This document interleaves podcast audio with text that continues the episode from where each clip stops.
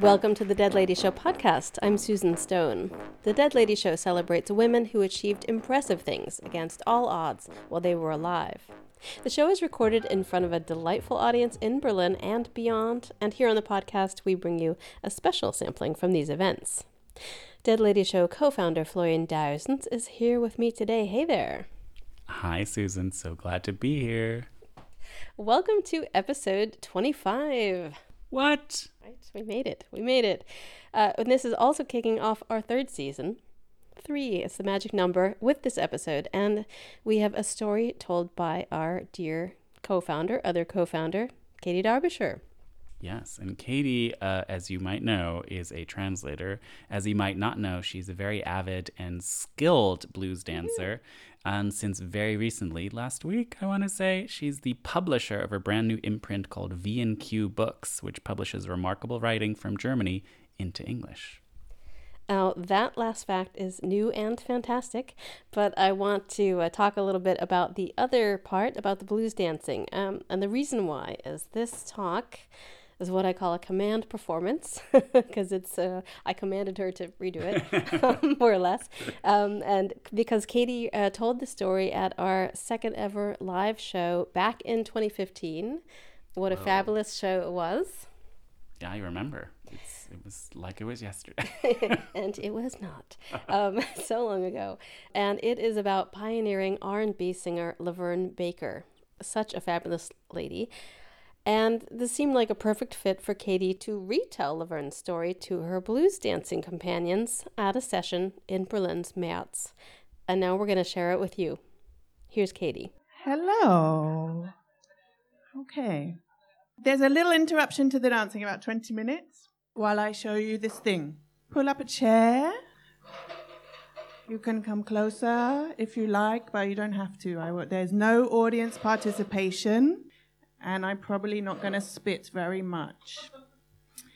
So I have everything set up. Here's my little altar here. My picture usually lives um, in my front room on the top of the shelf. This is LaVern Baker. She was an R&B singer. She's remembered from the very early days of what became known as rock and roll, but actually her career began and ended with the blues. She was a great performer with amazing charisma and a great sense of humor. She was probably, we're not quite sure, born Dolores LaVern Baker in Chicago in 1929. She hinted in an interview that her father may have been a gangster. We know, we're not sure about that. But we do know that his sister, her father's sister, her auntie, is this woman on the left, Merline Johnson, who was a blues singer. And I don't know if you recognize this woman on the right. This is Memphis Minnie, a more famous blues singer, who she was uh, distantly related to. If you read her, um, if you read things, sometimes they say she was our aunt, but she wasn't. Certainly, both of these women were huge role models for LaVern. She started singing, guess where, at church. And uh, at the age of 10, she won her first amateur club contest, jitterbugging, on stage with a friend. And then they said, Can you do anything else? And she went on to sing. Uh, and they gave her a job at the age of 10 at this club working on the weekends. She earned $5 a night. When the police came around, she would just hide.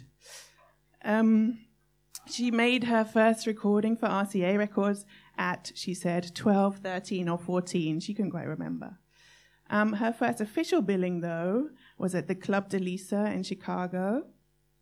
Here it is. They look like they're having fun. This is in 1942.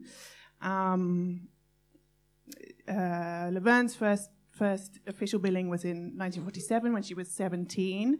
She was on the bill as Little Miss Sharecropper. Hideous name. There, you can't really see because there's a tiny photo blown up really big. But she used to go on stage in pigtails and these tattered overalls, and she was kind of copying another artist. Uh, being precocious, she got married at 18 to this uh, post office worker called Eugene Williams and got divorced two years later. Yes. Uh, by 1950, though, she was headlining at Chicago clubs, became a local star. She was billed as the Empress of the Blues, uh, which is what Bessie, Bessie Smith had been known as, and her aunt Merline was billed as the Queen of the Blues, so they would occasionally appear together. Uh, LaVern moved on to Detroit, where she started playing for ma- racially mixed audiences. And she changed, thank goodness, she changed her stage name in 1952. To her manager, she said, I don't like this little Miss Sharecropper thing. I want to wear pretty gowns and stuff like that. Also in 1952, she had her first TV appearances and played at Alan Freed's first R&B contest. I'm going to show you um, Alan Freed. There you go. As you can see, he was a white radio DJ, and he this is the man who invented the term rock and roll for what was essentially rhythm and blues. He championed the music and promoted it to white audiences. He gave it a new name, and suddenly it was in fashion. In 1953, LaVern moved to New York and signed to Atlantic Records. She was earning apparently $300 a week by this point she she said she had a really great press man. So I don't know if we can believe how much she was earning every time it says in the press. To take it with a pinch of salt, I think. She went fairly soon. She went on tour in Europe, but she got a ma- call from her manager saying, "Come home, come home. You've got a hit record." And here it is, "Soul on Fire." Uh, you can, can if you oh yes, you can read it because it says very large now. Baker Jamel. So she co- co-wrote her first hit uh, it's a beautiful song. You can listen to it. It's um, velvety and sensuous. It really uses her voice. And it was followed very quickly by a, her next smash hit, Tweedlee Dee, in 1954. Remember that name. Uh, Tweedlee as you can imagine, was much tamer than uh, Soul on Fire, but it was suitable for the radio, and it became what was called the first major rock and roll hit. It also became one of her signature songs. Here you can see she's billed as LaVern Baker, the Tweedlee Dee girl herself. What a name. Uh, and there followed a, a, a string of, of twee hits with innocuous lyrics. Basically, they were written to get teenagers to put money in jukeboxes. And they worked. Teenagers had money for the first time in the 50s. But LaVern was, was a sexy black woman wearing tight dresses with this suggestive stage presence. She used to actually get people very worked up. One time she was playing in Brooklyn, and this fan came on stage screaming and bit into her hand. And she, LaVern carried on playing with this man, like hanging by the teeth from her hand. I'm going to show you a little video, I hope it works, of her in 1957. So you can see what I'm talking about, that presence that she has. You can see that she's working with her body and her face.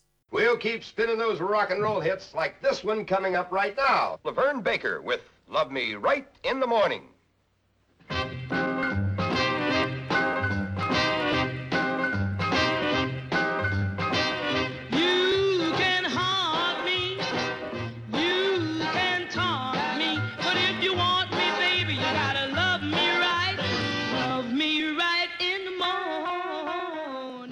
I think when she was singing that song, Love Me Right in the Morning, she was thinking something else to those teenagers. Anyway, I don't know. Here, so here you can see I've put up the sheet music to that second hit, Tweedlee Dee. And this is clearly not LaVern on the photo because this is the first baddie of the story. This is um, Georgia Gibbs, who very swiftly covered that record using exactly the same musicians and the exact same arrangement. Yes, the thing is, the white radio stations weren't playing LaVern's version. Um, until recently, American R&B charts registered sales to black customers. They were originally called the race charts. And the pop charts registered sales to white customers.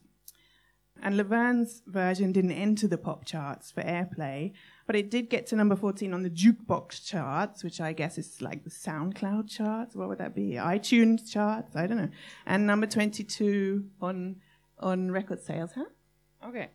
Um, Georgia Gibbs' version got to number three on the jukebox, number three on record sales, and number two on airplay and it stayed in the charts for 19 weeks. LaVern Baker estimated she lost $15,000 on that one record alone to Gibbs.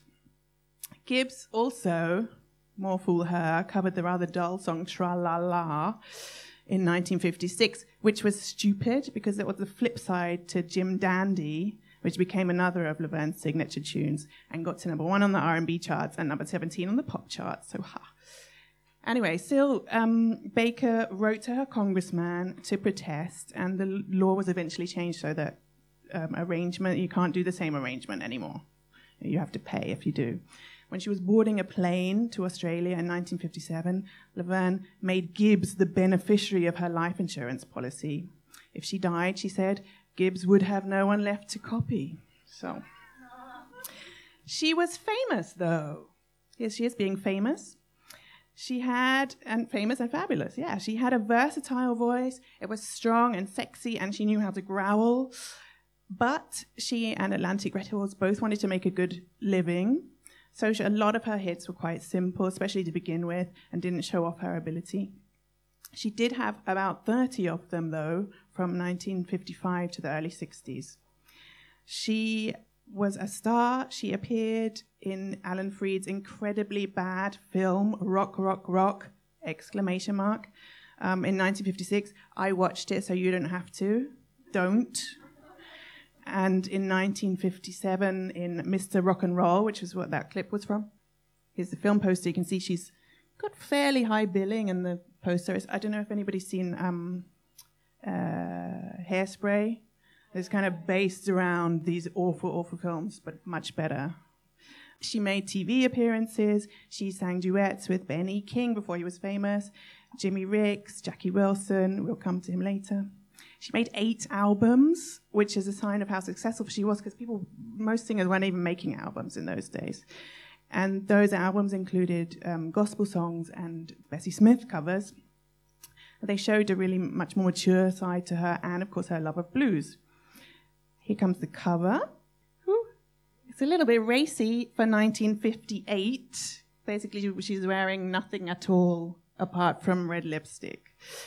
Um, she said, if we do this, this Bessie Smith album, I have to do it my way. And the sleeve notes say, the surprising thing is that she attacks some of these tunes as a young Bessie might, with a strong beat and a feeling of great solidity in the melodic line. Not an attempt to sound like Bessie, but because she feels the lyrics and the songs. Not only are Bessie's songs interpreted with freshness and originality, in devoting herself to this task, LaVern has done something completely new different stylistically from her previous work. Now you can tell that these notes were written by the um, conductor, because then it says, backing her is jazz with a jolt. Every instrument in fine form, every instrumentalist an outstanding contemporary jazz artist. Most of her work, though, was live performance. She toured in package shows like this one that you can see the poster for.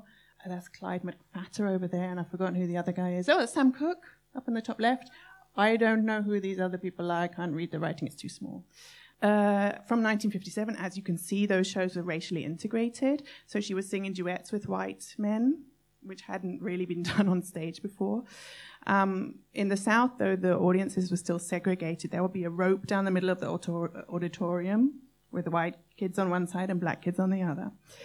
Um, the black artists weren't allowed to buy food in the same places or use the same toilets or stay in the same hotels as the white artists. There were riots before the show in Montgomery, Alabama, and the whole thing was mentally and physically exhausting. I think she was on tour for 85 days in a row one time. We're coming to baddie number two. I'm not going to show him. I'm showing you the fur coat that he bought her instead.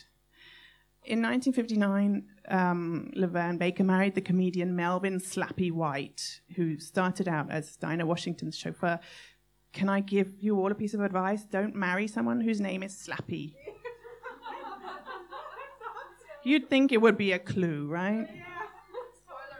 Yeah. Right? You're like Slappy, I love you, let's get no. Um, let me read you what it says here. It says, clad in mink coats valued at a total of $15,000. Singers Dinah Washington and LaVern Baker teamed to belt out a tune in a Chicago bistro. Miss Washington's coat was Christmas present from Admira. Miss uh, Miss Baker's was a gift from comic Slappy White, so he gave her this mink coat and she married him. The announcement said the bride was attired in a tan tweed suit mink coat with matching hat. At least he got her a hat, right? Tan shoes and accessories. Um, yeah, it didn't last all that long. Second husband, there was a second husband after the divorce at age 20, right? Um, so from the early 60s, LaVern aimed to play prestigious venues as an all rounder, like Dinah Washington, who we just saw, or Sammy Davis Jr. And she did get solo shows in nightclubs from then, from 1961 on. She supported Louis Armstrong and had her own shows as well. She did a lot of ballads and torch songs, but it was hard for her to shake her old image. She uh, she was great on stage. She copied a lot of the patter and jokes from Slappy. At least that was something that he left her. But from the mid 60s, her star was fading while Slappy's career peaked in a performance at the White House, and Aretha Franklin became the star at, at Atlantic. Still, she played a lot for servicemen. She went to uh, Vietnam during the war in 1970 uh, and went on an independent tour of army bases. While she was there, she fell ill with pneumonia, but she went on touring, such a professional. She went on to Thailand and Hong Kong, where she was rushed to hospital, of course, on the closing night. Rumor has it that Slappy filed for divorce at that point. Way to hit a girl when she's down, huh? To slow down, LaVern moved to the Philippines, as you do she started off paying shows at hotels and army bases, and then she became the entertainment manager at the Marine Staff NCO Club in Subic Bay in the Philippines. I couldn't find a photo, but there's a US Naval Station brochure that says this is a small club which really swings. It is located behind the station dispensary. I did find a photo of, I did find a lot of photos of Marines on leave in the Philippines. Here's my favorite one. They're having fun. Another handout warns about venereal disease uh, in the town and says, Don't jeopardize your future liberty and the health of your shipmates by exhibiting too much zeal while on liberty. Yes, beautiful. I, everyone looks happy. So you can imagine it's a, a kind of a crazy place. And uh, LaVern stayed there for over 20 years. She was running this little club on the naval base. She sang every Friday and Saturday night. She sang all sorts of things. She was particularly fond of Neil Diamond, apparently. she didn't sing the blues because she was playing with, um, she was singing with um, Filipino uh, musicians, and she said, you know, they just they just couldn't play the blues. They didn't have the notes. They couldn't. If they didn't have the notes, they couldn't play it. They'd know, they you know. So 20 years without blues, but she was proud to have carried on performing and not gone into some menial job. She learned the language in the Philippines, Tagalog. She reared four dogs and four children. Her own daughter, Laana White, born in 1978, I don't know who the father was, um, an adopted daughter, and a boy and girl left with her by their father who never came back for them. Now, uh, my dream, one day if I have time, to research it is to write a TV series that will be like a combination between MASH and Glee, set on this naval base with LaVern as the star. So you get a different fancy number every time. I have to change the change some of the facts so that there can be blues in it. But hey, after 20 years, people were like, "Where is LaVern Baker actually?" And they tracked her down. And in 1988, she returned to the States for the first time to perform at the Madison Square Garden for Atlantic Records' 40th anniversary.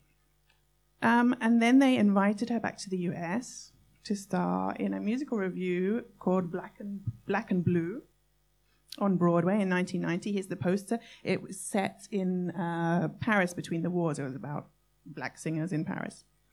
She took over the role from Ruth Brown. And then she stayed in America playing in Hollywood and making a couple of recordings for soundtracks. Um, one of those Madonna films and Shag. Don't know if anyone remembers Shag. I do. Uh, she made another album. She was inducted into the Rock and Roll Hall of Fame in 1991, the second female solo artist ever after Aretha Franklin. Slappy sent a telegram. She didn't respond. I wouldn't either. In 1992, she went to the UK, where I am from, so that's exciting for me. Uh, there's an article in the Independent newspaper where Martin Kelner describes her as a small bespectacled lady in a funny floppy hat fumbling in her handbag for her pills. But should doubts remain as to LaVern's rock and roll credentials, they are dispelled by the gig. In Barney Hoskyns' book From a Whisper to a Scream, LaVern Baker is bracketed with Etta James, Bessie Smith, and others as an earth mama whose business is tearing up clubs or churches.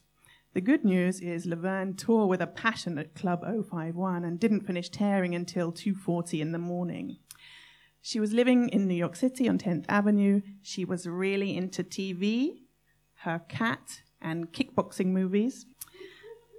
In 1994, she ha- lost both legs to diabetes, carried on performing in a wheelchair. This is her at the Porretta Soul Festival in Italy in 1995. I feel good, she said. The only thing now is that I've got to find a man that's short. and I say, I have to quit drink to that. Mm. The LA Times wrote that she had reclaimed her old role as grand interpreter of good times and wicked love. LaVern Baker died in 1997 of cardiovascular disease. She was 67.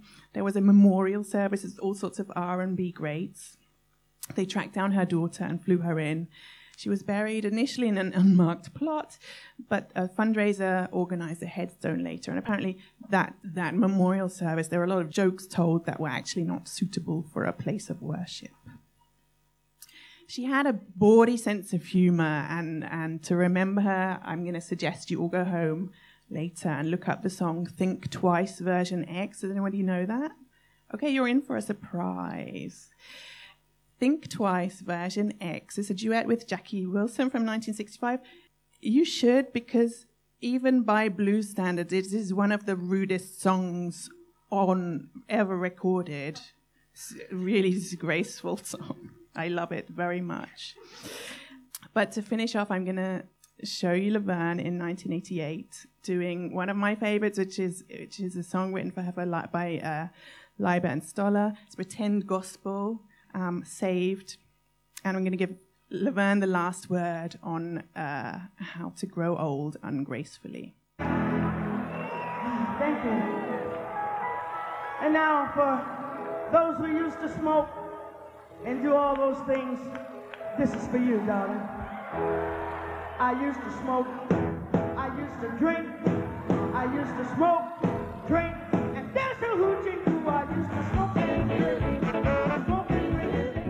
was Rock and Roll Hall of Famer LaVern Baker with Saved, a song that was later covered by Elvis Presley, Brenda Lee, and the band. Probably a few more as well. Um, just throw yourself into a YouTube vortex K hole and you'll find all of the different covers. Thank you, Katy, for that fabulous talk. Yeah, so smoke and drink and dance the hoochie coochie. Wait, the hoochie coo. Smoke and drink and dance the hoochie coo. That's it. Yep. LaVern Baker did all those things and more in style. Um, so we also have video. Um, YouTube yourself out, as uh, Florian says, but we're going to pull some clips and audio for you. Um, LaVern singing this song and others, including the very naughty Think Twice version X. And that'll be on our website for you so you can see her in motion. And Katy's also put together a playlist LaVern Baker Dead Lady Deluxe over on Spotify. And uh, that link will be in our social media and also at deadladyshow.com slash podcast. Ooh, I can't wait to click shuffle play on that one. And we also have a Patreon. We do, and we'd like to say thank you to some of our wonderful Patreon supporters who are helping us bring the world transcripts of the Dead Lady Show podcast. And you too can help us over at patreon.com slash Dead Lady Show podcast. Um, I'd like to shout out a few of our Patreon supporters here. Warm hugs to George and Tawny Plattis, who have a fun history podcast of their own called The Dirty Bits, which focuses on, you can guess it, the dirty bits.